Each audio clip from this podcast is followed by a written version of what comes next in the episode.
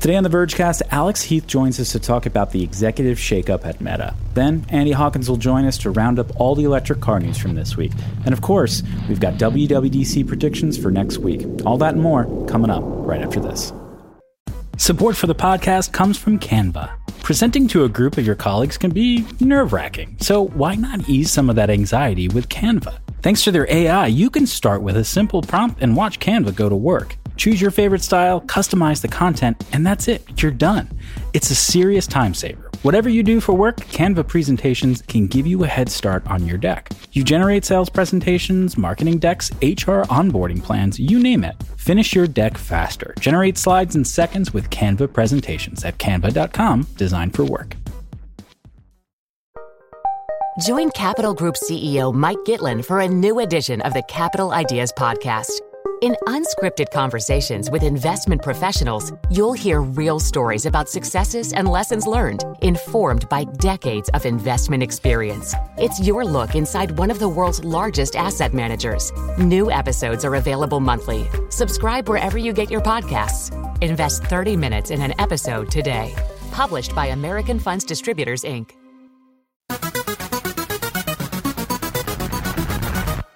Hello and welcome to the Roadcast, the flagship podcast of vaporware cars. A phrase which, by the way, is taking hold across the industry. We have vaporware is like a very '90s tech phrase, and I, I want to say this show brought it back Yes. because everyone's saying it again. Like there was another, I won't say another site which I love and respect. I don't want to like, but they used the phrase vaporware cars in the headline, and I was like, that was me. I know I did that. It's good to have a legacy. It's all I want. Just dunk on the fake cars. We'll do that later. Andy Hawkins is going to join us. We're going to talk about the car industry. But right now, I'm your friend Nilay. David Pierce is here. Hi, I'm your friend who will always write nice things about you on Facebook when you quit your job. Always, no matter what. Congratulations on your big next step. Uh, Alex Cranz is here. I won't. I will go get my door and tell them to leave me alone. Alex Heath is here. Hi, I am sick of the lean in jokes. All right. There's a lot of news this week. Sheryl Sandberg has left Meta, formerly known as Facebook. We've got a bunch of car news to talk about. WWDC is next week. There's some gadgets. But let's start with what I would say is the news of the week. Sheryl Sandberg, who was the COO of Facebook for 14 years and really the architect of the first version of that company, which is now known as Meta, kind of surprised everyone and just announced she was leaving yesterday. And then there was a flurry of press and I will say one of the funniest things that can happen in media is when like 19 websites all publish an exclusive interview at the same. We did not. We did not put the word exclusive in our headline, but Alex talked to Sheryl yesterday. But everyone else had it like it was just a, a PR blitz of Sheryl Sandberg leaving Facebook. Alex, you talked to her. You're obviously our reporter on the the Meta beat. What's going on there? Yeah, I would say that this was the most shocking, non shocking news uh, if you've been following Facebook uh, like I have uh, or work there. It wasn't a surprise necessarily that she left. I guess the timing was a little bit of a shock, but honestly, this has been the biggest most speculated question that I hear over and over from current and former employees is, you know, when is Sheryl going to leave? That's been the question for the last few years. So it was really a matter of, uh, you know, when and not if. And turned out that the when was very soon. She's going to be uh, officially stepping away, but will stay on the board uh, this fall.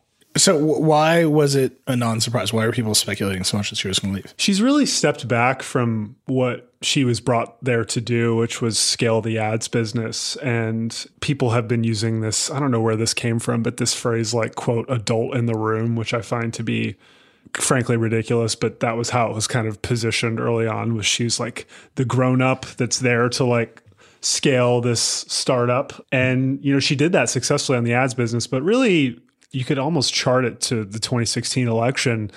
Since that period, her influence internally and also you know public visibility has waned quite a bit and it's happened as zuckerberg has taken more control over a lot of the areas that he used to give to sandberg because back in the day he really didn't care about things like comms, legal um, areas that uh, now he has to care about, uh, and he's really just exerted a lot more influence. Uh, he's always obviously been the most influential person, but I think people have noticed that her profile has has been reduced.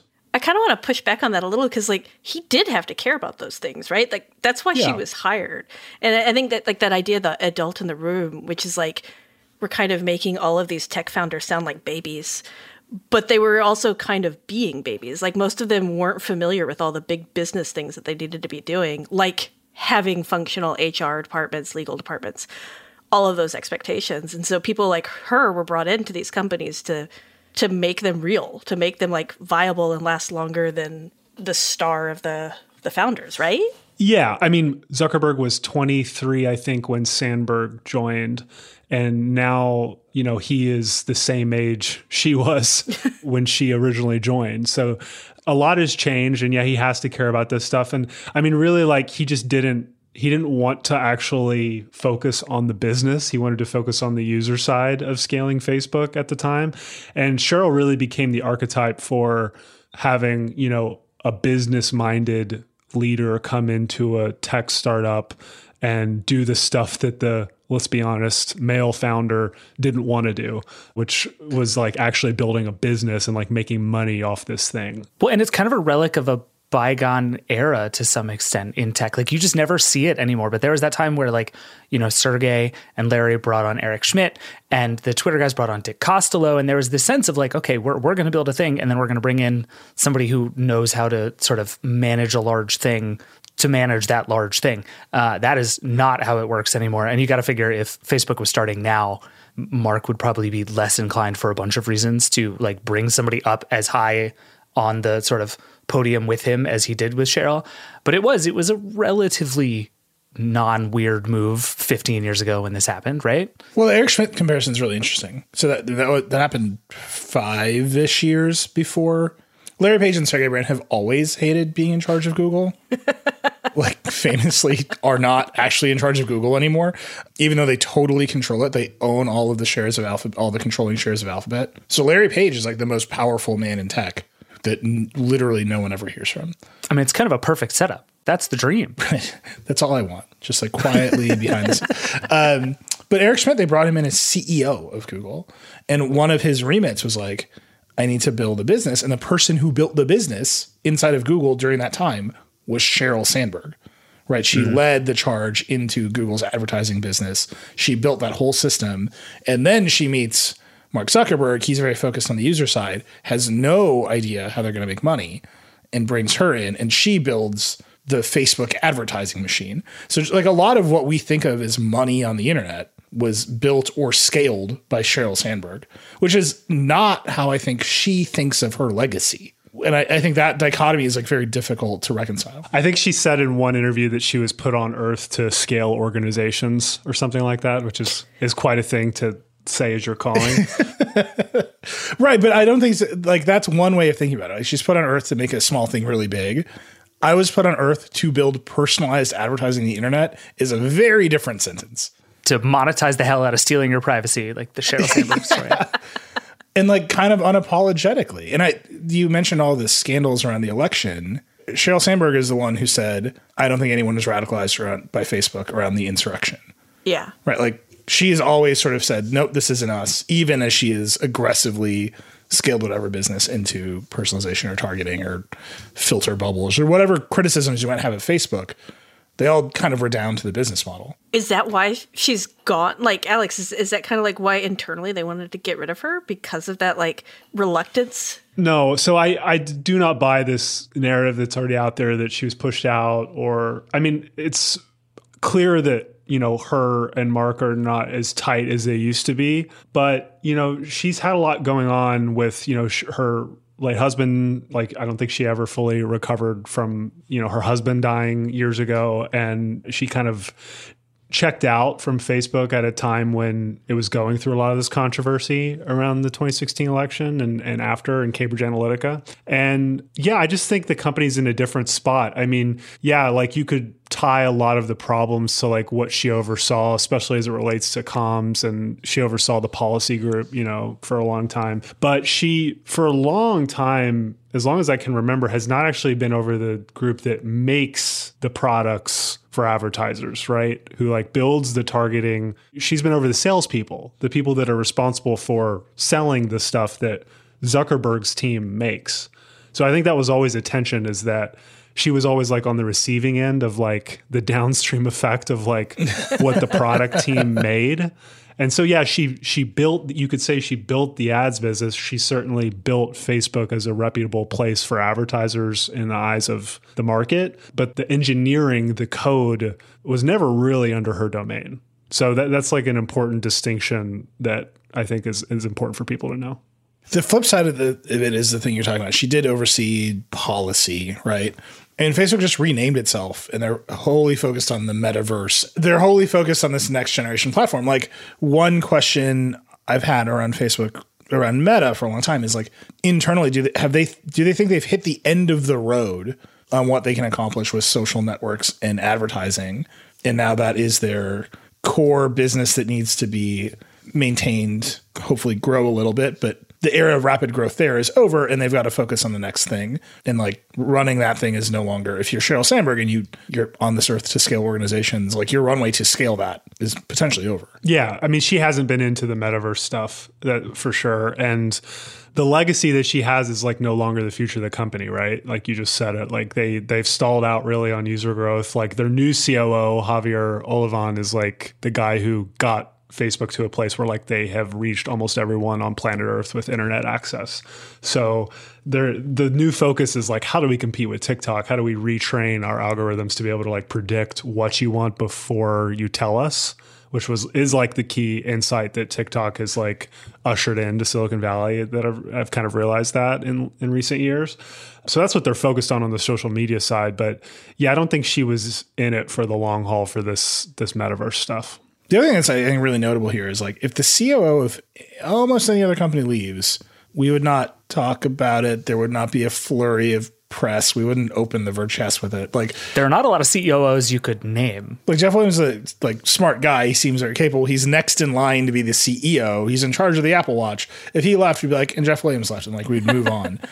Sandberg is like a a major figure, right? She was she was perceived as having been in charge of Facebook in some major way. Even Zuckerberg's note about it was like, moving forward, we will not replace her. We will have a different, more traditional kind of COO. I think maybe for people who have been following it for 14 years, describe why she holds that status. Because I think it's an important thing to underline that for a long time, Sheryl was one of the most powerful people in the Valley because she was perceived as the person in charge of Facebook. Yeah, I've been trying to think about why that was. I mean, they certainly positioned her that way up until Cambridge Analytica when like Mark really took the reins back in a kind of full way. It's such a good question. I mean, it's tied up, I think, in like her persona with Lean In as well. And just like she really leaned into being a public figure in a way that I think has been unusual for COOs, like you said, to date. But yeah, why is it? I mean, because she she did scale at least the sales side of the ads business and let them kind of hone in on how they were going to compete with Google, having come from Google. So she was critical in that way, but I really just can't overstate how like in the last several years, like I literally like last week, I was a Facebook employee was saying like we're all just asking like where is Sheryl? Like we don't see her anymore. She's not involved in things anymore. She hasn't been. She's done a few things and she's still been on earnings calls and stuff and will open the office in Dubai and stuff like that. But she hasn't been involved in the nuts and bolts of the business really, um, like she used to be for quite a while. So I think people were just waiting to see when this was going to happen. And it's almost like you know, I liked how Casey Newton put it in his column where it's like, you know, when do you leave? And like, is there a chance that you leave a little too late, right? Where it's like, maybe you should have left earlier when you were, and that's, that's an interesting thing to think about in retrospect is like, her influence had already really waned for a while and maybe she should have left when it was still at its peak. But yeah i don't know. It's an it's gonna there's gonna be a lot of people writing about this. I don't know if i have much more to say about her legacy at this at this point.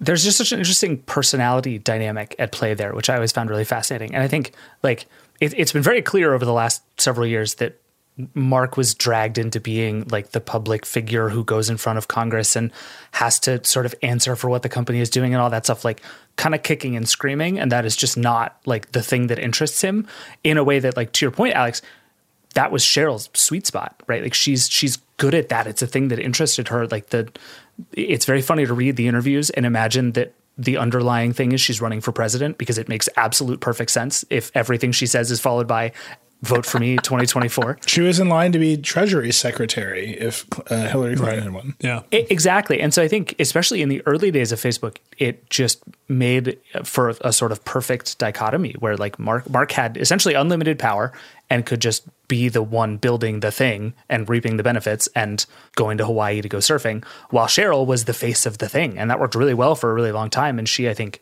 was a good face for facebook longer than i think anyone would have expected to be honest and then it really turned really hard the last few years and i think it, it just like it's it's just really interesting to look back because it was her stock was up so high and then just sort of cratered over the last couple of years. And part of that is self-inflicted, like the things she said after January 6th, and part of that is like how we've come to view Meta and Facebook over the last couple of years.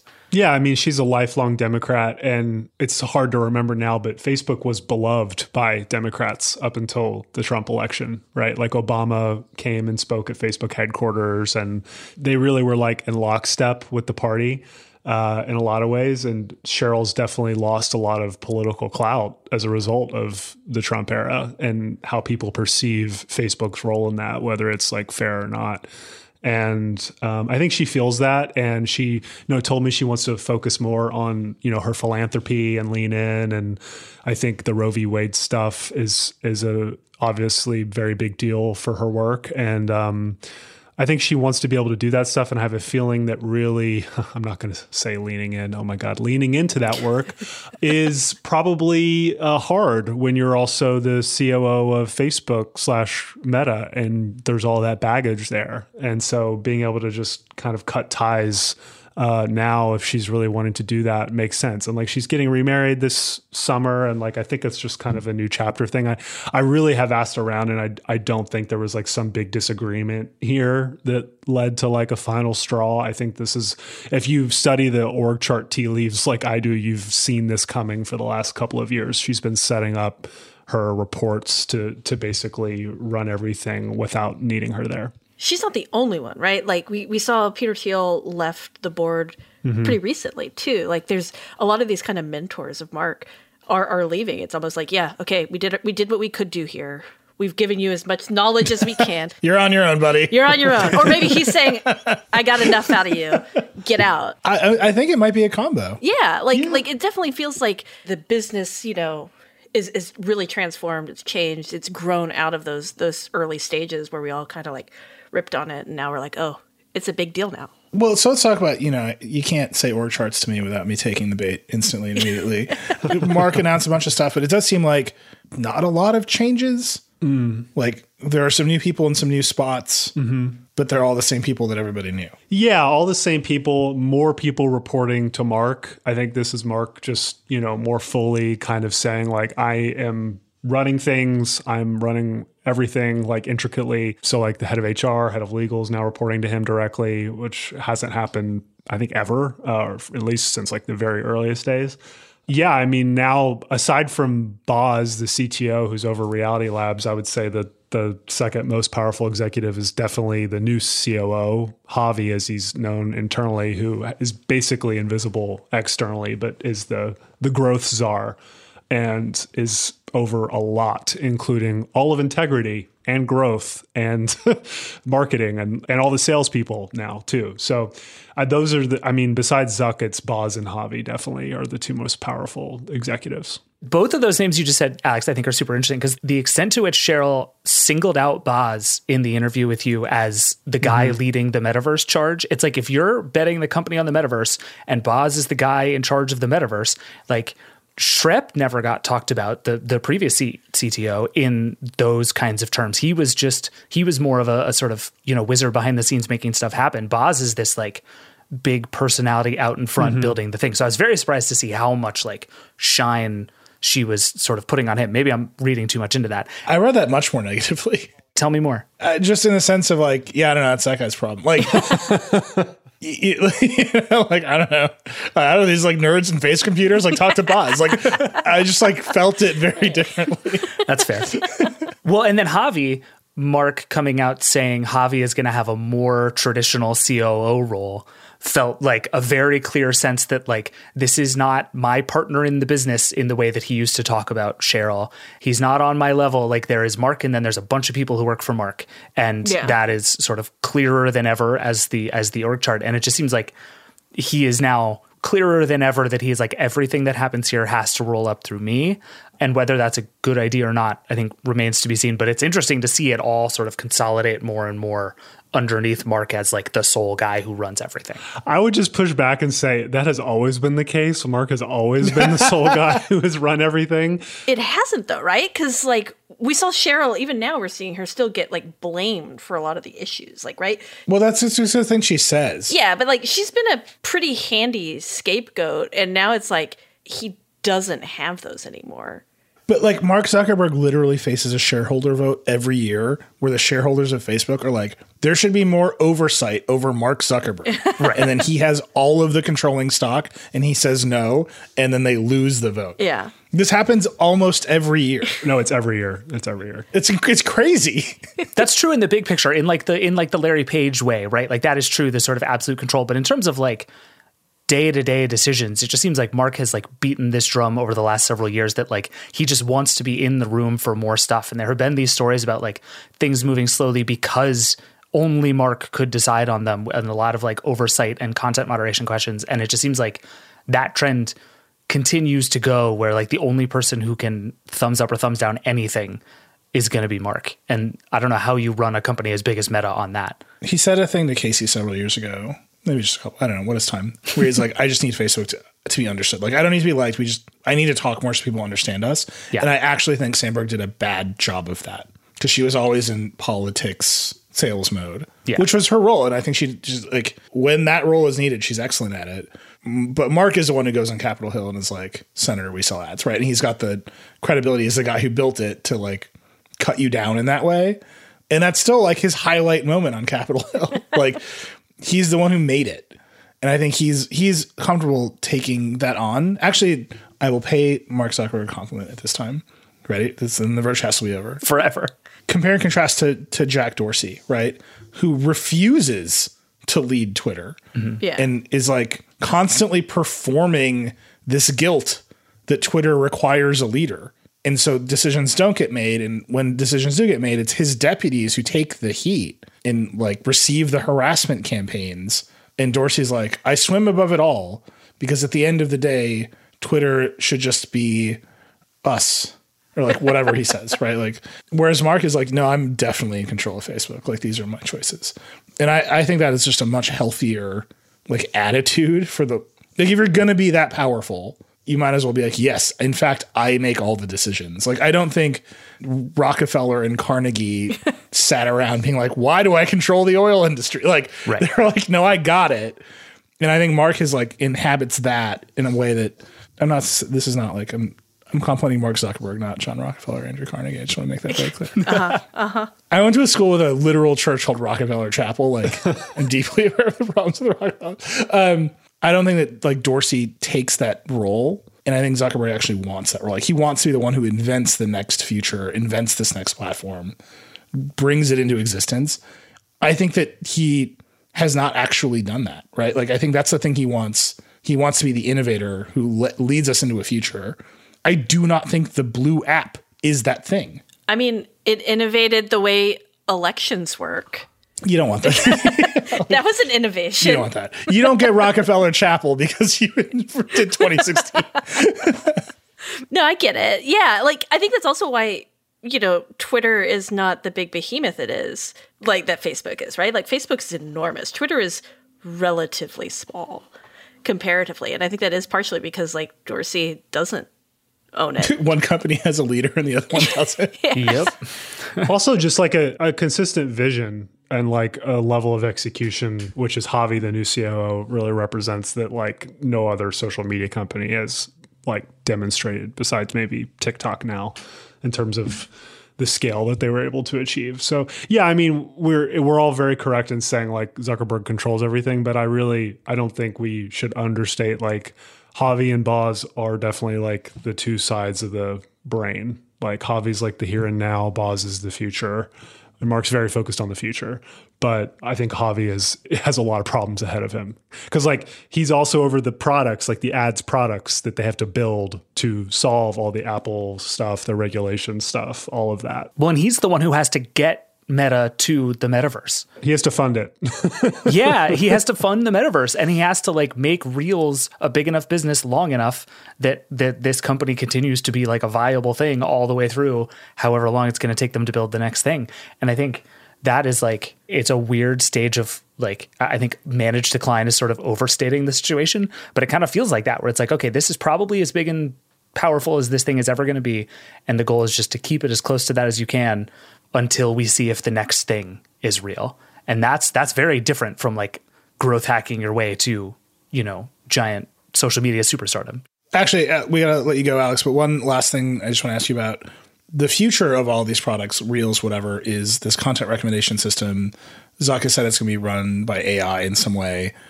Day after Sandberg leaves, Meta's head of AI is leaving, and that group is being re- reorged. Is that related? Is that a big shift? Is this just shake up time? What's going on? It's shake up time. There's a big focus. I think it was probably the biggest focus besides the metaverse stuff to make AI a bigger priority throughout the company and specifically TikTok's flavor of AI, which is not like you tell me a bunch of things about your interests and then I show you stuff I think you like. Like I'll just show you stuff I think you like and I will learn from your passive consumption of it, which was like really a, a new way of thinking about how to do recommendations that I think took Facebook by surprise with how much people liked it. And so they've they're reorging the whole company, not just with this head of AI leaving, uh, but in other ways uh, that I'll report on soon to really focus on um, how can we recommend content to you as well as TikTok does. And they really do see it as like existential to staying where they are just in the current 2D era of social media and they're investing a lot in it. So that's like the next like near term chapter to watch there as it relates to that. All right, well, that's a good place to end it with a tease for another blockbuster Alex Heath scoop. Stay tuned. I love it. Thank you so much. Yeah, thanks, guys. We'll be back in a minute with Andy Hawkins talk cars. We'll be right back. Support for this podcast comes from Canva. They say Rome wasn't built in a day, but you know what you can get built in a day? Your creative deck. You can generate creative decks to use for all your important presentations with Canva. Thanks to their AI, you can start with a simple prompt and watch Canva go to work. You want a sales presentation for a tech company? Done. Create an employee onboarding plan? No problem. Just type it in and watch Canva work its magic. You'll have generated options in seconds. Choose your favorite style, customize the content, and you're done. It's a serious time saver at work, so whatever you do at your job, Canva presentations can give you a head start on your deck. You can generate sales presentations, marketing decks, HR onboarding plans, you name it. It's AI for every department. It's easy to learn, it's even easier to use. And because it's built in Canva presentations, you can stay focused on the task at hand with no app switching. Finish your deck faster. Generate slides in seconds with Canva presentations at canva.com, designed for work. Did you know the Capital Ideas podcast now has a new monthly edition hosted by Capital Group CEO Mike Gitlin?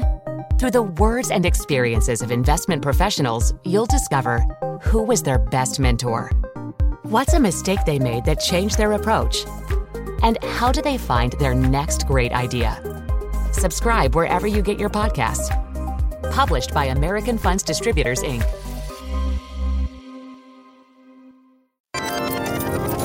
We're back. Andy Hawkins is here. Hey, Andy. Hello.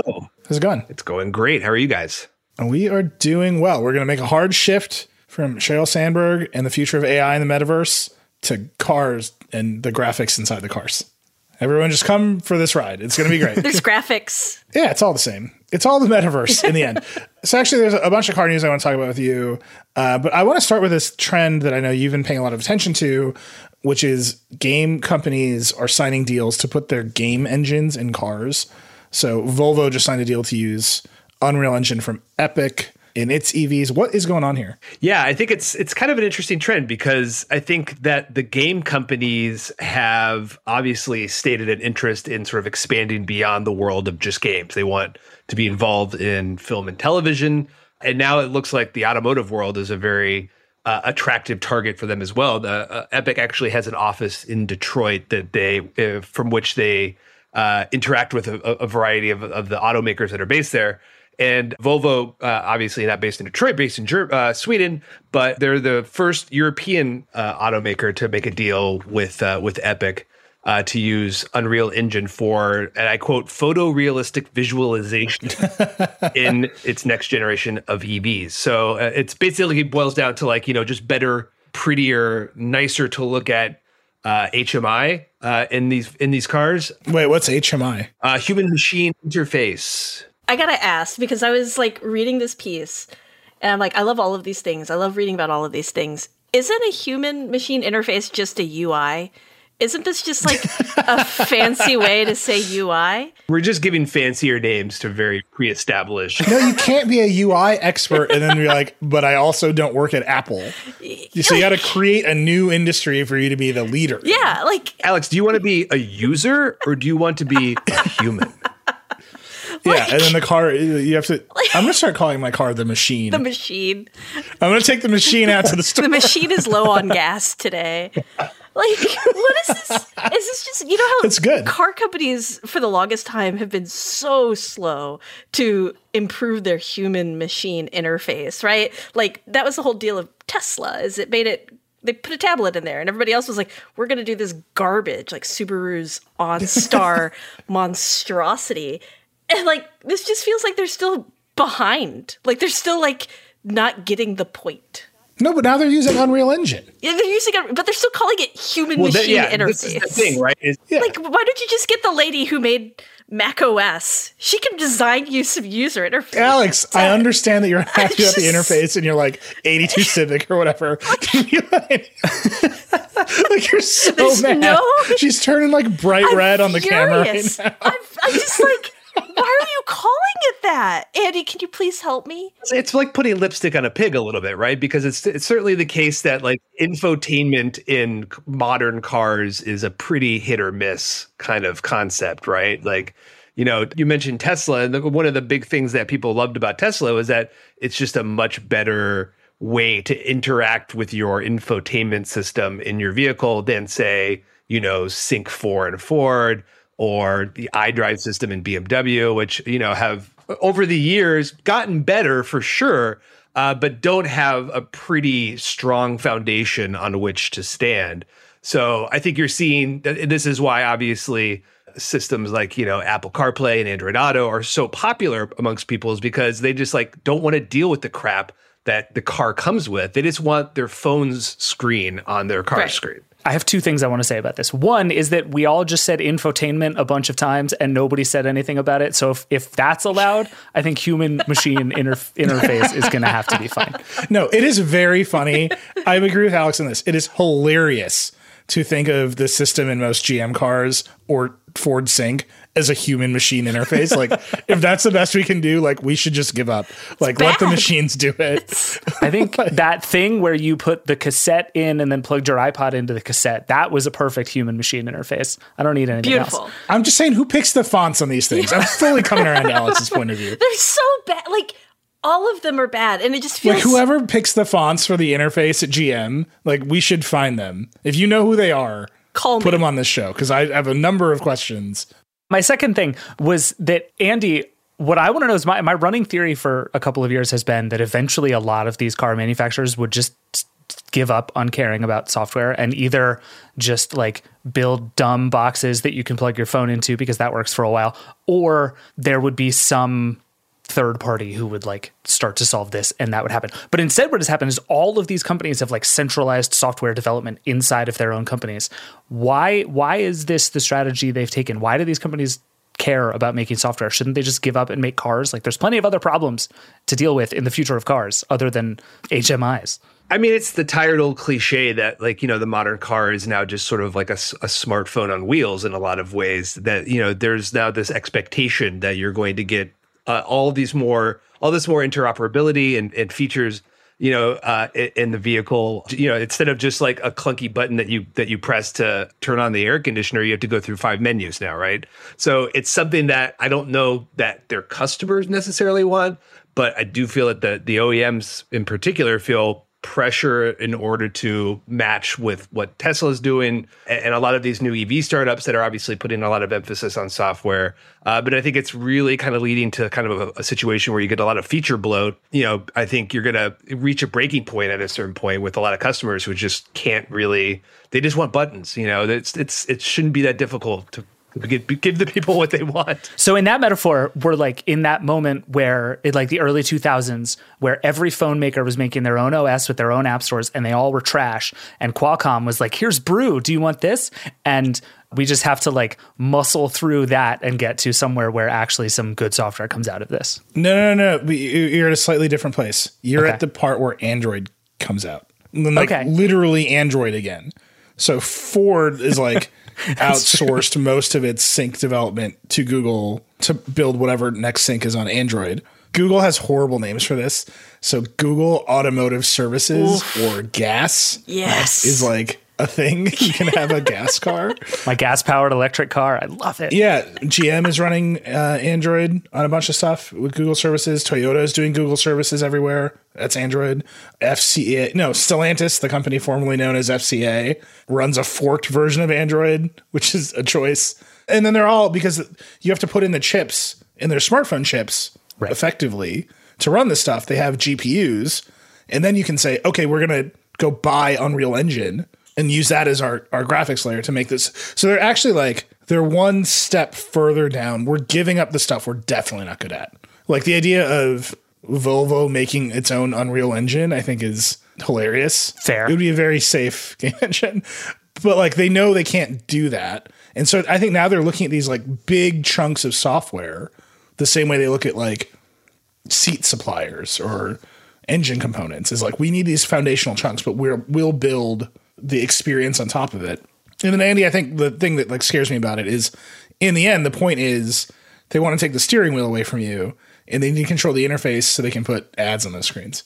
Oh yeah, one hundred percent. That's going to be sort of the outcome here, and and it was interesting because I, I, I spoke with our gaming and entertainment editor Andrew Webster about this, since he has a lot of uh, experience covering Epic, and you know he, he made the I thought which which I thought was a really good point, which is that like you know Epic is really interested in in the automotive space because cars are so much easier to render than humans in a realistic way. While they are obviously doing a lot of work in film and TV, the automotive industry is is, is kind of like a little bit of a, a lower lift for them because they can just make you know this is why obviously there are so many racing games that come out uh, every year there's just like easy thing for them to do to render uh, in, a re- in, a realistic way you know a volvo car on a screen to show you how much battery charge you have left for instance or where where you're going on your navigation system. Just to clarify what they did is that like they're not using unreal to develop the user inter human machine whatever you want to call it. They hired them so they can use like the code to make a fancier version of the Volvo, the car model. Right. So the idea, so like the Rivian runs Unreal 2, right? A truck which is gr- slowly coming out of vaporware status. Like every time anyone sees a Rivian, I get a tweet about it now. I saw one the other day. It was amazing. I spent a few hours driving around the other day. It was really fun, great car, and the entire both screens in the car are Unreal. And so, like, just, all the user interface is running in Unreal Engine. But the big thing about the user interface is when you do stuff, when you change the modes of the car, it's showing you the car in the state of the car. That's just. Now, this is like fundamentally silly in one way. Just, but on the other hand, it's like good user interface design. Is it? Yeah, because you're like, what door is open? And instead of looking at like the little icon, it's like, the, it's just showing you the car. Instead, it's a beautiful processor intensive rendering of your car. Like, what are you com- complaining about processor resources in a car? Just, it's got a battery the size of a city. It's gonna be fine. It's breaking my brain because it's. You're so mad. I'm so mad. Like, it's the exact same. They're they're facing the exact same issue that TV makers have faced, right? Like. TV makers the exact same position of we don't know software. What do we do? And TV makers eventually are like, oh, we outsource it to people that know software and these guys are like, yeah, we're going to do that, but we're not going to outsource it to the people who know how to make user interfaces, with the exceptions like gas. They're saying we're going to outsource it to the guys who know how to make really cool looking cars in video games, to make really cool looking cars on the screen that presumably, like, how do you change the air? How do you do the air conditioning? How do you, like, I feel like they're they're putting the cart ahead of the horse here a lot. I feel like they're like, okay, we know we got to have flash, and like they're just misunderstanding the actual. Did you just compare Unreal Engine to Flash? Tim Sweeney, the CEO of Epic, is going to find you. The next time your doorbell rings, it's going to be Tim Sweeney.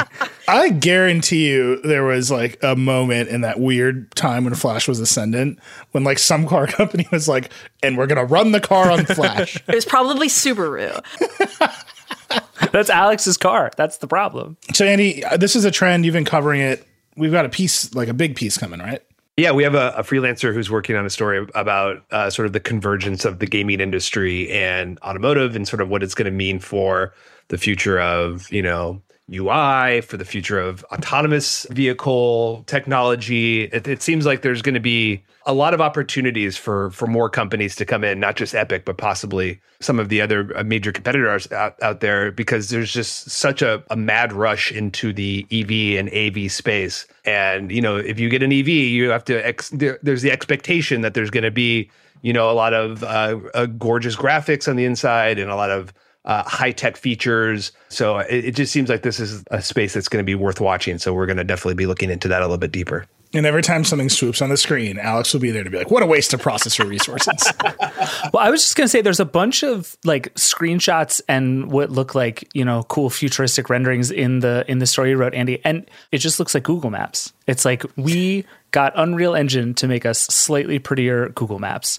but for the average car company, that is such a leap. I mean, fair. Like, I'm so proud of them, right? They didn't fall down. I mean, this is why if you look at any vehicle on the road today in any any city anywhere, it's got uh, it's most likely has a uh, a phone mount somewhere because people would Yep. just rather look at their phones because the the you know the state of of what is offered on on the screen of their car is just not is not acceptable for most people. They'd rather just deal with their phones. Yeah, and I think that the the thing I call out in every car review that I watch, and poor Andy has heard this from me so many times, like every car, like Doug DeMuro, our, like our friend, the, one of the best car reviewers on YouTube, he will just like wave at the center screen after doing like 40 minutes of every intricate feature of the car, and he's like, and it has CarPlay and Android Auto, and that's like whatever software design that they did, he's like, and it has CarPlay and Android Auto. And like, that's a disaster for car companies, right? They're doing all of this work and none of it rises above, and you can mirror your phone screen to it. So I, I can see why they're doing the effort. I think one of the questions I have is when you get to auto- like actual autonomy, they've got to take the maps back from Google and build a UI that like you tell the car where you're going and you're using the car's navigation, not your like. I don't think that they've reckoned with that yet, except for in many cases they're just like, yeah, we're just gonna let Google do it. Um, but there's no there's no alternative path that I've seen yet. All right, that is that's so that's the screens and cars. Let's quickly talk about some real car news. We've talked about how expensive cars are among in the middle of the chip shortage and all that stuff lately. Your Rav4 Prime is going for hundred thousand dollars. Great, great success for everyone. Meantime, Andy GM is slashing prices on the Bolt, which seems crazy to me. Like Yeah, it's it's really weird. The the Chevy Bolt is now suddenly the the cheapest electric vehicle on the market, or at least it, it will be. Uh, you know, later this year once uh, the 2023 models start start hitting the road. They reduced the price around an average of 17% for both the um, the Bolt EV, which is the the hatchback, and the EUV, which is the slightly larger crossover uh, hatchback thingy. It's not really an SUV, but it it wants to be. I think it starts at about twenty six thousand five hundred ninety five dollars for the for the Bolt EV and twenty eight thousand one hundred and ninety five dollars for the EUV. Uh, that includes destination fees. So yeah, that's that's a pretty remarkable price. It undercuts the the um, the latest version of the Nissan Leaf, which was the cheapest EV on the market, and it certainly undercuts uh, the Tesla Model Three, uh, which even though had the aspiration of being a thirty five thousand dollar EV, uh, never never really hit that, and has basically hovered around the mid forties uh, for most of its uh, most of its time. So. Uh, yeah, suddenly a, a pretty a pretty good deal out there if you can sort of get over the um, the massive recall that they had due to all the battery fires. so one hurdle. The other hurdle I would say is one of the most strikingly ugly cars I've ever seen. Oh yeah, it does not. It's not easy on the eyes for sure. So I, I had a Bolt EUV a couple weeks ago for about a week, and yeah, while it was, it's kind of clunky to look at, and it's just not not that great design wise, and there's just a lot of hard plastic all around. It gets the job done. It was, you know, it's surprisingly roomy on the inside. It's got a, a lot of really great um, uh, pick me up. Uh, and you know, I, I, found myself having more fun driving it than I originally anticipated. I thought I wasn't going to like. I didn't like driving the original EV, Bolt EV, but the EUV I, I found to be uh, hitting a lot of sweet spots. Um, and uh, I'm actually in the middle of writing up a review of it right now. Yeah, reading this story, I, I found myself vacillating between like, is this is this GM coming from a position of strength? Like, you know, we've hit economies of scale. This thing is is kind of working. We can we can lower the prices because we're in good position to do this. Or is this GM saying, "Oh my God, we made so many of these, and two people have bought them. Please take our cars." And by the end of it, and especially once I saw the picture, I, I just sort of assumed the answer was the second thing. Yeah, I, I think it's a mixture of both. I think they're also they're trying to uh, sort of come out with a statement that this is a, a, an affordable EV, which is the market has uh, very much lacked for a long time, especially with a lot of the new ones that have been coming out recently. They're more in the premium space. And I think GM saying, you know, there needs to be a mass market EV. It was supposed to be the Tesla Model 3. It didn't quite get there, but obviously Tesla uh, has has been selling them. Model 3 and the Model Y are the, are the biggest selling EVs uh, in the country. And I think GM's trying to say we're still very much committed to the idea of a mass market EV, and, and this is uh, one of the ways that we're going to do that. Um, and I think it's also not a, co- a coincidence that, you know, that uh, Ford just started delivering the F 150 Lightning to customers too. So I think GM's trying to steal a little bit of the spotlight by uh, coming out with this. I'm sorry. If just if you're listening to this and you haven't seen the Chevy Bolt, just like look at a picture and then imagine trying to steal the spotlight from the F-150 Lightning with, with, this thing. Like it's good luck. Um, I just like the, the, Lightning is super marked up, right? Like 10, 20, 30,000 dollars on Lightnings right now. If you can find dealers that have them, and most dealers don't because they're all allocated. Uh, the Kia EV6 uh, Dan Seifert really wants to buy one, and I keep sending him listings where the MSRP is listed. He's like, no, no, the dealers actually mark them up once you inquire. Like down the line, cars are marked up over MSRP everywhere, and it just seems like so few people want. And the battery fires didn't help, but it just seems remarkable that they're dropping the price on this. Do you think it's going to work? Well, I think you also have to look sort of at the broader picture, was that which is that GM is not eligible for the federal uh, tax credit anymore either. So while they might have been able to lean on the tax credit, which is seventy five hundred dollars per vehicle. Uh, to shave off a little bit of that price and help make it a more attractive uh, vehicle for people who may not you know necessarily want this car exactly but they want something that is electric and they're tired of paying high gas prices and they're just ready to make that switch uh, they they haven't been able to do that. So I think they had to make some sort of dramatic change to the pricing structure in order to uh, sweeten the pot for folks. And you know they're they're coming out with the uh, you know uh, uh, the Silverado EV is coming out next year, so they will have a, a truck to compete with the F one fifty Lightning. But in the meantime, you know the what, what GM actually has on the market today is this and the Hummer EV, which is like just like I think it's like one hundred and twenty thousand dollars. All right, let's talk about so another little piece of real car news. Ford just keeps making investment announcements. So now they're they're going to build EVs in in Michigan. Yeah, what a shock, right? Michigan. Uh, would have thought Ford, of all companies, would establish a manufacturing footprint in Michigan? No, they announced $3.7 billion in a manufacturing expansion in Michigan, Ohio, and Missouri. And they're going to be creating 6,200 new unionized jobs as part of this and they uh, sort of hinted at plans for an updated Mustang and Ranger, gas powered. And then also they teased a an electric commercial vehicle, which they didn't offer any specifics on, just that there's going to be a new electric commercial vehicle to come out to complement the e-transit van that they are um, in production with right now. At this point, it seems like Ford is way ahead of. They're like investing in a lot of forward capacity. They're obviously assuming people are going to buy new Mustangs and commercial EVs where are they at with delivery of Mach-E's and Lightnings, right? Like, it's, it's great that they're building more factories that will deliver cars five, year, five years from now.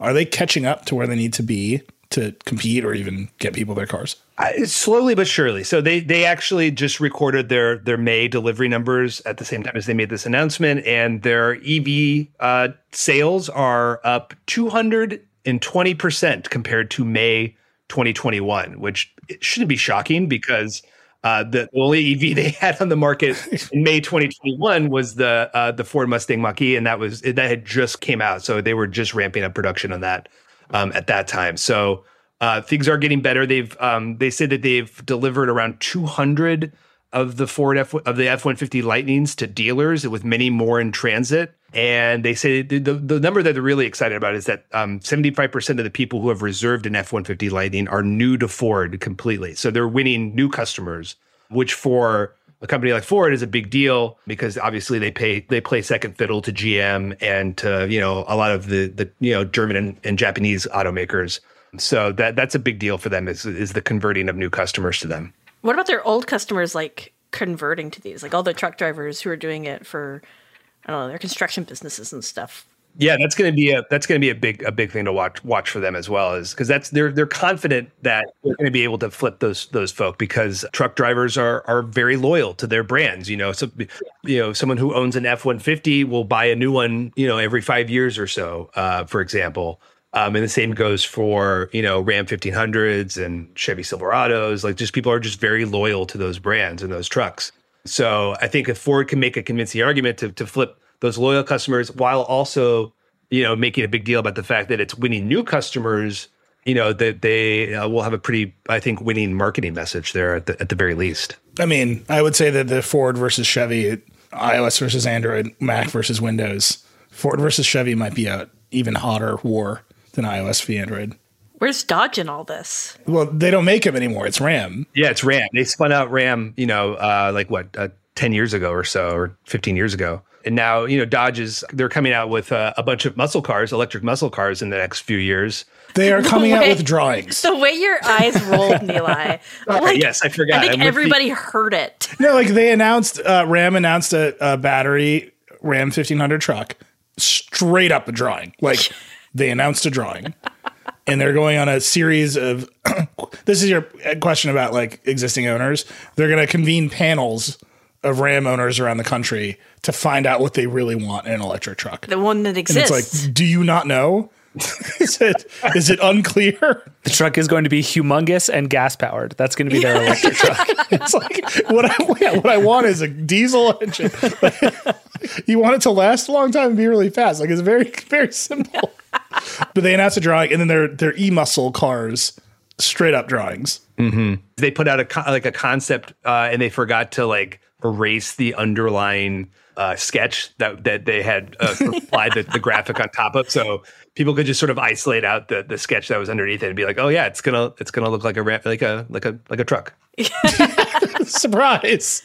Guess what? A bunch of pre-existing truck owners want out of a truck for it to look like a truck. look at the other hand of the equation look what happens when, when you get something that you don't want to look like a truck and you get the cyber truck right that's Yeah. that's that's the opposite end of of, of all of this Yeah, a, a, a triangle which they cannot figure out how, where to mount the windshield wiper on. Like the vaporware problem in the EV industry is out of control, which leads me to the vaporware section of the, this car, and then we got to wrap this up. So Buick rebranded itself as an EV only automaker. Buick! they were. Li- which is hilarious.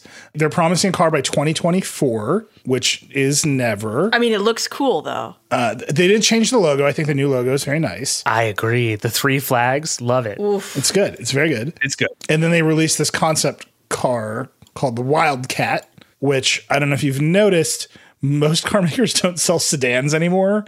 So selling like a, a 1940s Buick EV sedan is a very bold move. I would buy this in a heartbeat. it's kind of hot looking It's hot. Uh, looks like a shark it's pretty sweet and, and you can definitely murder Roger Rabbit. This is like when when Cadillac did that big redesign. You know, remember a couple of years ago? Oh, a couple. It was like twenty years ago. They redesigned and tried to make them more like sports cars. This is the same energy where we're like, we're a big luxury brand. What if we did sports cars? Yeah. So this is uh or you know, the vaporware car of the week segment. So that Buick is doing that. This isn't a real car yet. And then DeLorean, I mean, talk about announcing a drawing. They have fully announced a drawing called the Alpha 5 EV. And I don't think they have thought through these doors at all. So it has the classic DeLorean gull wing doors, but you know how the Tesla Falcon doors kind of like fold? Yeah. So that they're useful. These are just like there's a 90 degree angle and they open. Three parking spots at all times. That is going to scrape the hell out of whatever's parked next to it in the parking lot. it just seems like oh, you didn't think this through. This car is so weird to me. I just I had the weirdest experience just reading this story about this car. Like the, there's this image at the top of the story, which is from the back. The wings are open, and it's just like that's hot. That's a DeLorean. And then you get two paragraphs down, and they show the front of the car, and it looks to me like one of those things I like whittled in Boy Scouts for like the the, the thing. Do you know what I mean? The stock car derby or whatever it was called. The Pinewood Derby. That's yes, what it was. Yes, that's what it was. It it just looks like it, you just sort of shaved it down for 20 minutes and that was your car. And then I look at it from the back and it's got cool lights across the back and it looks like a Tron thing and I'm like, okay, I'm kind of into this.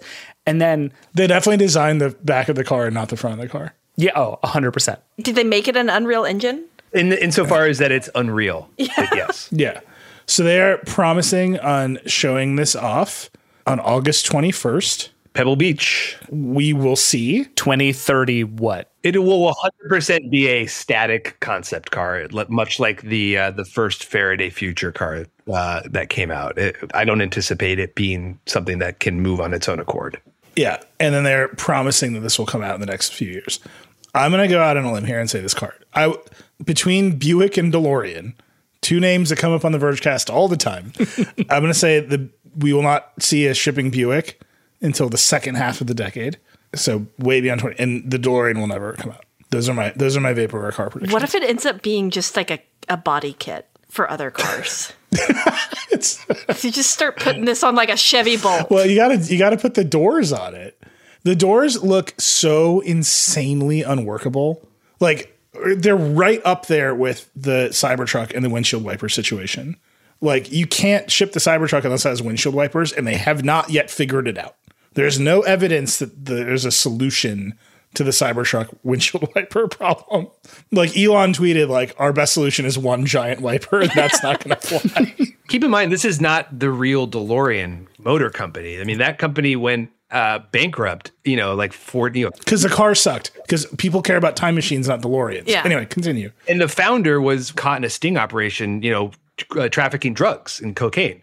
Uh, you know, which is you know that's cool uh, and very 80s and very much you know the, the vein of what what DeLorean you know you know stood for. But this is a company that's um, now just owns the branding rights. So it's not even a car company. It's just a comp- It's sort of like a, a holding company that owns the branding rights. So Can I just read you this? Because you can sign you can sign up to reserve a DeLorean Alpha 5.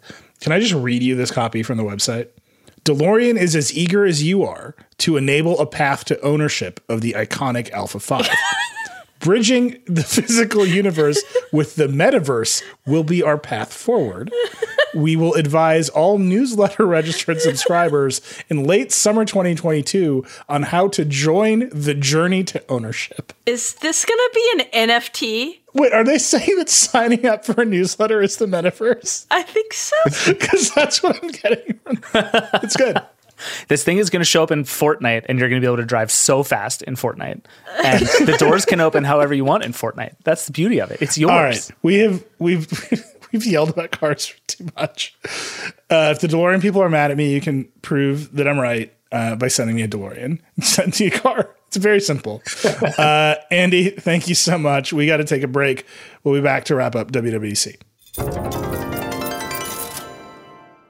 Support for this podcast comes from Constant Contact. If you're a business owner, you already know that it's really, really hard to cut through the noise of everyday life. If you want to connect with your customers, you need to break through the noise. You need Constant Contact. Constant Contact is a marketing platform that makes it easy to reach new audiences, grow your customer list, and connect over email, text, social media, and more. Whether you're a marketing guru or just learning the ropes, Constant Contact offers writing assistance tools and automation features that make it simple to say the right thing at the right time. So get going and start growing your business today with a free trial at constantcontact.com. Just go to constantcontact.com right now. Constant Contact, helping the small stand tall. ConstantContact.com. Hey, this is Scott Galloway, author, professor, entrepreneur, and most importantly, host of the Prop G podcast. We got a special series running on right now called The Future of Work, where I answer all your questions on surprise, the future of work. Questions including what are we missing when we work remotely, or how do we handle work life balance when a major opportunity comes knocking? From the provocative to the technical, we're offering insights you won't want to miss. So tune in to the future of work, a Prop G Pod special sponsored by Canva. You can find it on the Prop G Pod wherever you get your podcasts.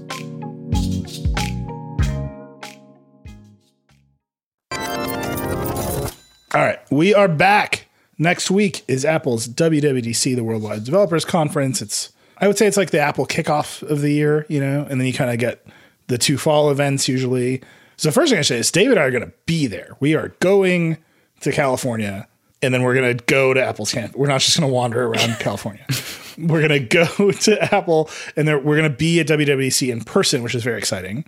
I'm unclear if we're going to see them do it on stage in person, or if we're all just going to be like issued a DVD of the keynote to watch quietly by ourselves. I can answer this one for you. It is a viewing party. Is is the thing that has Oh. been they wanted to bring some people back. Like obviously it's it's WWDC is as much like a chance for developers to like hang out with each other and talk about how cool Apple is as it is anything else. And so they wanted to bring some of that vibe back. And so they're bringing some developers in, some staff in. I don't know the exact numbers and breakdown, but as far as I can tell, what it amounts to is we're all going to sit in a theater and watch a pre-produced event on a screen together. And I have a lot of questions about how that's going to go down and whether people will clap and whether there will be a musical guest at the end.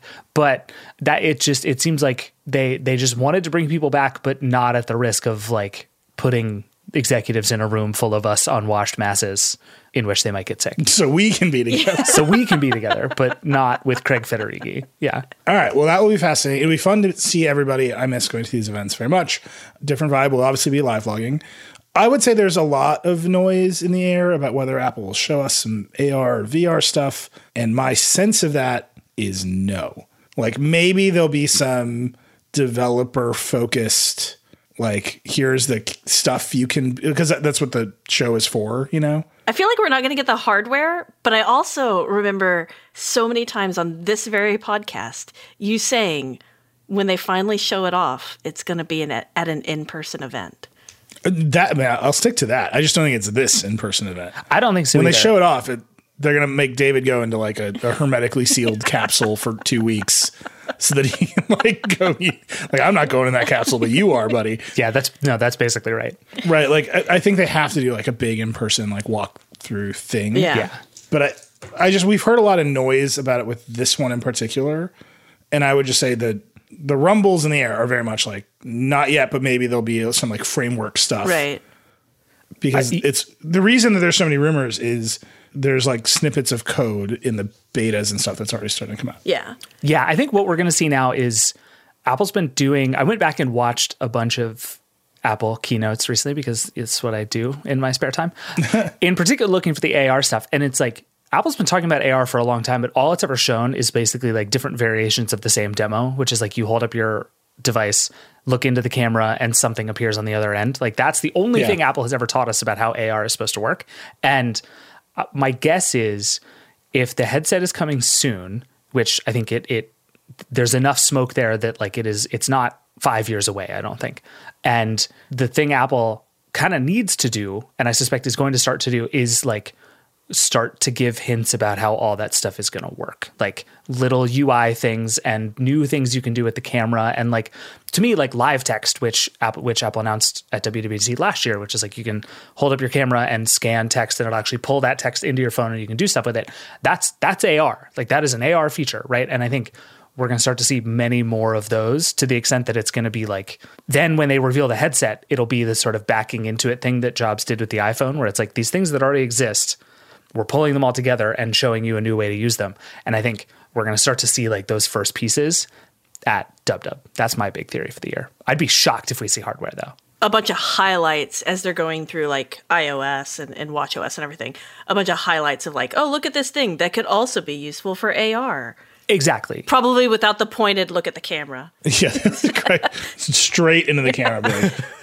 Blade. You picking up what I'm laying down? It'd be amazing if you did that. But like, I think you're also going to see like developers who have AR apps being like, "Here's some new features that would be great if they were on all the time." Yeah. Totally. right. Because right now, because you're right. Like the number of AR demos where it's like four people walking around in a circle looking at iPads. Yeah. It's like It's amazing. as a viewer, it's just it's always been one of the least compelling things Apple has done.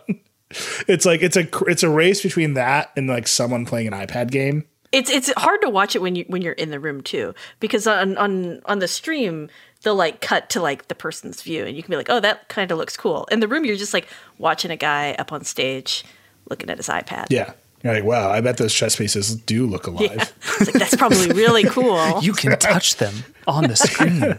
Oh my god, you're looking at fake Legos. I'm looking at nothing. Yeah. And I think just the, one last thing on this before we move on. The the other thing that's happening in at this moment is like Google and Snap and Meta and all these companies are like really starting to push hard on their ideas about what AR interfaces are supposed to look like. Like it's not an accident that Google showed that wacky Google Translate demo. Like they are trying to get out and say, here is how we think this works. Uh, and Apple is usually pretty happy to be like the fast follower here to not be the one to like make big giant bets. But I think if you're ever gonna take a big swing and like we've been talking about on the show, like launch your revolutionary new input device, this feels like a time to start at least giving people hints about what that's gonna look like. I don't know. That seems out of character for Apple, right? Like they're going to show it when it's done. They're going to show it when at least their first conception of the interface is complete. And I, the comparison you're making, I think, is to the Apple Watch, where the first version of the interface was wrong. Yes. And they did a total reboot with the third generation, but it was still complete, right? Like they had a thing to say about the digital crown revolutionizing all of computing, whether or not that happened. But like, I mean, I don't think they're going to do a sizzle reel because they don't really do those. But at the same time, we did get the HomePod where everybody was like sat in a, the audience and they're like, now you're going to listen to what a HomePod could sound like in a giant audience with very expensive speakers. And we're like, cool. Like, I kind of worry, but also kind of want that to happen. No, my prediction for this is they're gonna it this WWDC they're gonna announce a bunch of new AR features for the for iOS and potentially iPadOS because the pros have the lidar sensor. Those will very clearly, if you read the tea leaves, be connected to how developers can make apps for a headset, but they will say nothing. And then there will be when they announce it, they will have a standalone event with probably way tighter in-person protocols because they're gonna want to demo the thing on, on your face. Yep. And they'll say a lot of things about how, and it already works, right? Like it's Yep. And the app here's the app ecosystem is ready to go. Yep. So I, I think I think we're gonna get some like hints, nothing more. And the hints are gonna come in the form of look at these new capabilities for the phone. The thing I think we're actually expecting is new MacBook Air MacBook Air, and we're still waiting on the Mac or maybe a Mac Pro. Yeah, we're still waiting on the Mac Pro with the M1, presumably the M1 Ultra or whatever, and then the MacBook Air with the M2. Those are kind of like the two outstanding. Would that be weird? It's like the most powerful one, but already we're like jumping a generation with the Air. I feel like I don't know. How, I don't know how to match those two things in my head. Or they could skip M1 entirely for for the Mac Pro, right? So they said very pointedly that they had, they were going to transition the Mac Pro to Apple Silicon. They didn't say M1 or M2. So maybe the M2 starts with like the low end of the MacBook Air, and they're like also the high end. It would be super funny if they were like, we made the M1 Ultra, the Mac Studio is amazing. And then what amounts to like 15 minutes later, they're like, just kidding. We already have the next generation M2 Ultra Mac Pro. Let's go. I don't think they're going to do that. I don't think so either. There's more noise about the M2 MacBook Air out in the world coming at WWDC. Yeah. But then the Mac Pro is stuck back in that place of like limbo where we're just wondering what the hell's going on with the Mac Pro. Which is a very familiar place for the Mac Pro to be. And the Mac lives. Studio is like filling the void. Like people aren't mad about the Mac Studio. So maybe That's they're true. waiting. It does seem likely that there will be some hardware for us to look at there. Yeah. Whether it's think the, the M2 MacBook Air or the Mac Pro, I think up for grabs. My guess is it's the M2 Air and then the Mac Pro later, much later, has like the Ultra version, Yeah. right? Because the, the M1 Ultra is like that's that's as far as that can go. They can't staple any more of those chips together, as far as I understand. And they've said that like the M1 Ultra, that's that's it. There's no bigger chips coming. Yeah, so I, I would just guess that the Mac Pro maybe is an M2 situation. That'd be cool. Seems right to me. So that you get the new Air. But the cool thing, if there's a new Air, the cool thing will be that it will be a form factor redo Right. because they didn't change the form factor at all with the M1. And obviously, that form factor was designed for Intel chips. So if you don't need all that, cool, like if you open an M1 MacBook Air and an Intel MacBook Air, you're like, oh, they needed a lot of like thermal shit in the Intel one. That's just not. It's just empty space in the M1. So I'm excited to see if they can make it smaller, if they can make it more compact. Like there's a lot you could do with a MacBook Air if you're not dealing with fans and Intel chips and Although I wonder about the keyboard because that, that's one of the reasons that they have to stay so thick, right? Is like to have the keyboard have actual travel to escape the horror. Apple should invent a new kind of keyboard that needs less travel. That's an idea that I had. Call it a butterfly keyboard. Just a teeny tiny little, barely even moves at all. Everybody will love it. It'll go really well. Just don't have any food with crumbs near it. don't eat. Yeah, we'll see. I, I I think the idea of like redesigning a product like the MacBook Air is like a, it's like one of the more int- the thing is iconic. They- Yeah. they, literally could not stop selling it. They tried to stop selling it. People kept buying it when they did those original 13 inch MacBook Pros. So I, I, I'm curious to see if if it is the Air. I'm curious to see how they redesign it because it's a very important product. I'm also curious to see like the M1 MacBook Air is like pretty good. Yeah. Putting an M2 in it in a redesign, like you've got to you're gonna make the battery last lo- longer. That would be great, but like It's going to go more fast. it are it's already a day. Like I I went to our office yesterday. I traveled the entire day, worked the entire day in the office on my M1 Pro MacBook Pro, and I didn't even bring the charger with me. I do not bring my charger to the office when I bring my M1 Air in. It just goes. Yeah. Sometimes I'll forget to charge it overnight and it'll still have plenty of battery this next day. Sometimes it won't. That's amazing. Don't Zoom all of your meetings. don't zoom. That's a bad thing. And what- what's obviously they're going to update all their operating systems. So there's this rumor that iPad OS is going to get better at multitasking, which means they have to completely revamp the multitasking. So we'll see if they talk about that. there's only the one move left, right? Like I, I was I was writing about this earlier, and it's like you can already do the thing where you can you know have them side by side, you can sort of drag them around, but it's like clunky and messy, and it's like the obvious answer is just something like free window multitasking, like you have on a Mac. That just is the answer, and I don't know where else there is to like if you have, if they have a thing where you're like, oh, you can drag one in from the top and the side and the bottom now, so you can have six apps layered on top. Like that sucks. I don't want that. Give me regular multitasking. Yeah, but if they resize it, uh, well, I guess used to it would lead you back to then why does Mac OS exist? But the M1s are so good that you're like, okay, I get why it exists now. I, I think Apple is like increasingly comfortable with that answer not being obvious. Yeah. That like why does why does the MacBook Air exist? Is like if you want a MacBook Air, buy a MacBook Air. If you want an iPad, buy an iPad. They do a lot of the same things and some slightly different things. And I think Apple has like tried really hard to differentiate the two for like a decade and is finally leading into the idea that these are just variations on a theme and that's basically okay. At this point, when we ask that question in briefings, it's like talking to Alexa, right? Like they they hear the keyword and they're like, many people who buy Macintoshes also buy iPads. They do different things, and it's like there's no further answer. They're like, we sell everything. they told me for years in those briefings that people didn't want a trackpad and cursor on the iPad, so they would just never do it. Like for years. And I was always like, you are wrong and you are lying to me and you will eventually do it. And uh, I called several people at Apple after that happened and was like, I told you, like, I got you, motherfuckers. uh, and, uh, and I think it's the same kind of thing, like that they did that and the Mac didn't instantly die, right? Like, I just want everyone to envision David in this theater during the cinematic experience we're having, standing up and yelling, "I got you, motherfucker!" and then I threw a magic keyboard at everybody. Yeah, it was amazing.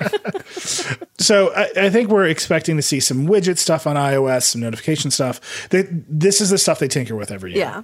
Right. They still haven't quite figured out notifications. They still haven't quite figured out widgets. They still haven't quite figured out multitasking. Every year it's new and different. And honestly, I think that's fine. Just bring Growl back. I will say on there, there's one piece of that that I think is actually bigger than you just described. If the rumors are true, what's coming is like more interactive widgets in which you can actually like do stuff rather than widgets just being basically big app icons that show you outdated information because they don't refresh very often. Having a thing that like even on the lock screen you can actually do something without unlocking your phone or opening an app, that kind of stuff I think ends up potentially being pretty meaningful. The question is whether anybody will actually use it or adopt it. Like I had somebody the other day mention how cool app clips are to me. And I was like, oh my God, app clips. I forgot about app clips. And it's the same sort of thing where it's like good idea about sort of lighter way to use your device, but no one uses them. And so we all pretty much use smartphones the way that we always have. So I'm very curious to see if any of that actually takes. But I think this idea of like, how do we make interactions lighter is a really interesting one. It would be very weird for them this long after the widgets were introduced on Android to finally be like, widgets, we figured it out. They don't care about Android. I know, but like, Whatever. They they lift from Android is at will at this point. Android lifts from iOS at will at this point, and like we are the people, like us and the people listening to this, are the only people who compare the platforms like that. I just the, the widget situation has existed for so long, and Apple's been like kind of dicking around with it for for decades now, right? Like it was on original. When they killed Dashboard and Mac OS, that was the saddest day in computing history. it was horrible, and like they did, they, there were the widgets, and now they're like, no, guess what we're gonna do now? Widgets, and it's like y'all did it, and you didn't love it enough. Will you love it this time, Apple? I used to have the greatest dashboard widget of all time. It's called Chrono Slider, and it would you just hold it like four time zones, Uh-huh. and then it had a slider, and you could slide back and forth in time, Yes. and it would tell you what time it was in all the time zones. So we would have people in uh, London, we had people in Amsterdam, and we had people in Japan, and I wouldn't just screw with them all the time because I knew what time it was because I had a dashboard widget, and now all bets are off. Who knows what time it is? Just messaging everybody 24 hours a day. All dashboards fault. All right, so that's iOS, iPadOS. I hear what you're saying. Like, it seems like they're trying to create some new interaction models, or maybe more lightweight, but they're going to tinker with things they always tinker with. No rumors really about WatchOS. Not a lot. Just we'll focus on health more. Yeah, the rumor is just health exclamation point. Like that's it. No rumors about tvOS, even though they own a fairly successful TV streaming. s- Like, it's weird. There's like a total lack of information about all of their other OSs. Here's a rumor about tvOS for you. There's going to be a long commercial that prominently involves Ted Lasso. There, there's oh. there's your rumor about tvOS. Like I think the the operating system's in a pretty solid place right now. The operating system is still in its like completely split personality zone, right? Where they actually, oh, here's the here's a conspiracy theory I'll wind for you. They have never been able to make the TV app the home screen, mm-hmm. which is what they've wanted to since the thing began. Right. They weren't able to because they couldn't get everybody to participate in a recommendation system. Right, Most notably Netflix. Netflix, which is now on its back feet a little bit and needs needs to show its value to subscribers. Maybe this is maybe this is the moment that Eddy Cue is waiting for. Dude's gonna wake up and be like, "I got you," and get Netflix in the recommendation system, and they're gonna f- they're finally gonna flip the interface to the TV app. I mean, that's what they want to do. That's what they want to do. I don't know if Netflix is actually going to participate in the recommendation system. But this is the moment for Apple to strike and say, "You want to stop churning subscribers? Like, start like the reason Netflix doesn't want to be in the recommendation systems of Roku or whatever, Apple TV or Google, or, is once you're in the Netflix app, they want to keep you there. Right. And their problem is people are like, but I would like to leave the Netflix app and watch whatever's on HBO Max or Apple TV Plus. And we did notice that, like, right now, if you're in the Apple TV app, you can go and search like Netflix specific shows, and it'll actually show you those shows. But it's really buggy and weird. Like, we were kind of poking around at it to figure out. Chris Welch and I were like, is this like a working as it's supposed to? Is this like some secret test for for Netflix coming to it? And it seems like it's mainly just working like it's supposed to, which is buggy as hell and broken. So when you go in and you look up, I don't know, Stranger Things, it'll let you follow Stranger Things and it'll let you open the Netflix app and that's it. But it won't let you track the show like you do the other shows in the TV app.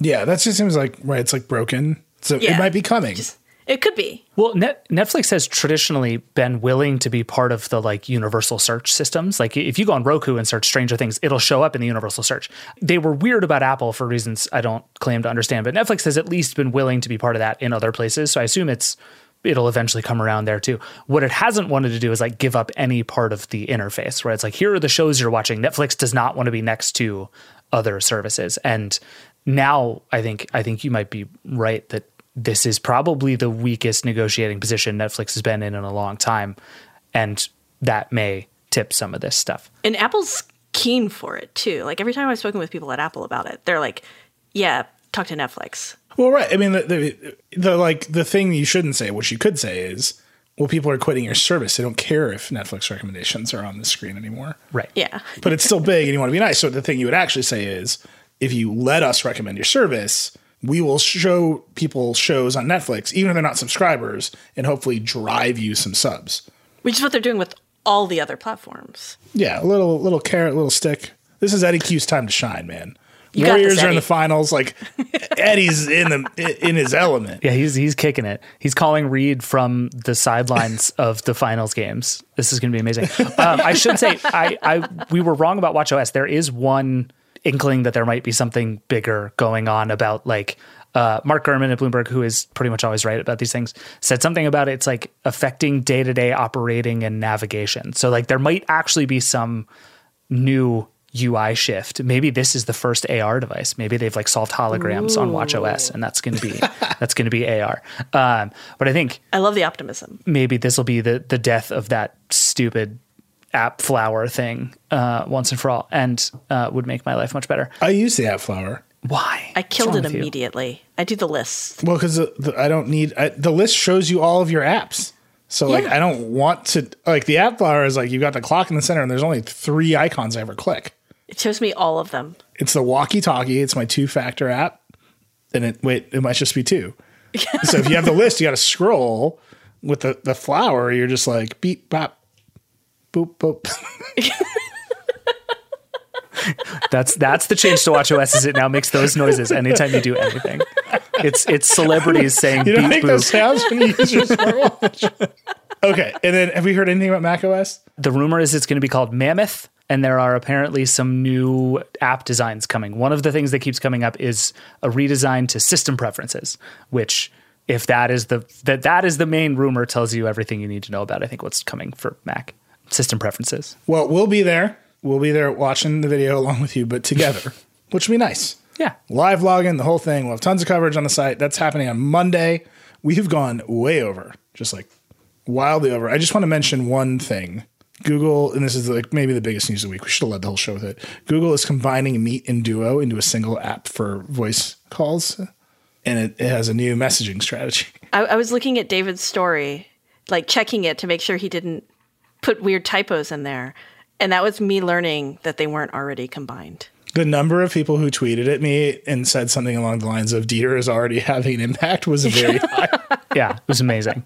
Unfortunately, we are already way over, so I should not give the full explanation for how this works because it takes several hours. But the very short version of the story, as I understand it, is that Google had these two apps. One, Duo, was like a FaceTime, WhatsApp y kind of messaging app.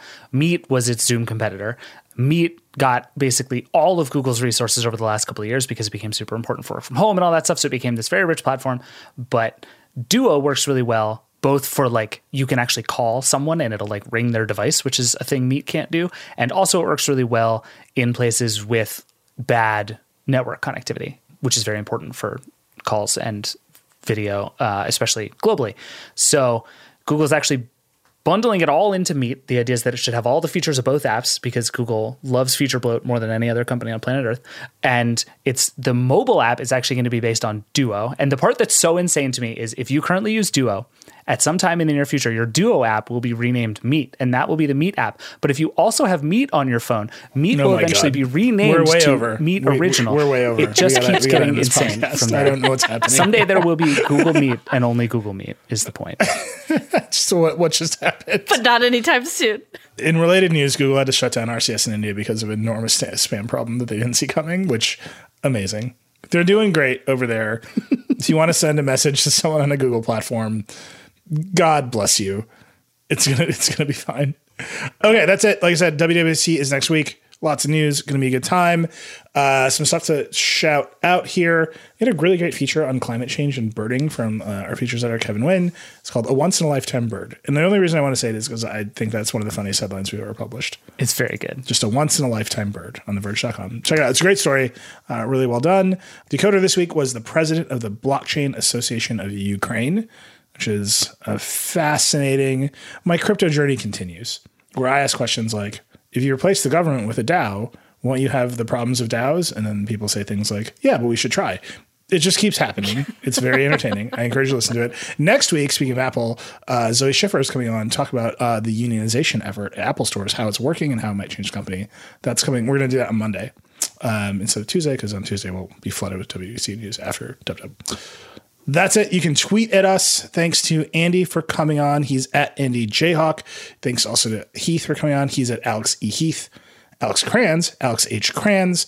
David is at Pierce. I am at Reckless. That's it. We did it. We went Woo. shockingly over. That's the Vergecast. Rock and roll. Thanks for listening to this week's show. And hey, we'd love to hear from you. Shoot us an email at vergecast at theverge.com. And if you liked the show, share it with a friend. Vergecast is a production of The Verge and part of the Vox Media Podcast Network. Today's episode was produced by me, Liam James, and our senior audio director, Andrew Marino. Our executive producer is Eleanor Donovan. That's it. We'll see you next week. Thanks to Canva for their support. Canva wants to make your presentations come as easy as those thoughts that pass through your head. And thanks to their AI, you can start with a simple prompt and watch Canva go to work. Choose your favorite style, customize the content, and you're done. It's a serious time saver. Whatever you do for work, Canva presentations can give you a head start on your deck. You can generate sales presentations, marketing decks, HR onboarding plans, you name it. Finish your deck faster. Generate slides in seconds with Canva presentations at canva.com. Designed for work. More to dos, less time, and an infinite number of tools to keep track of.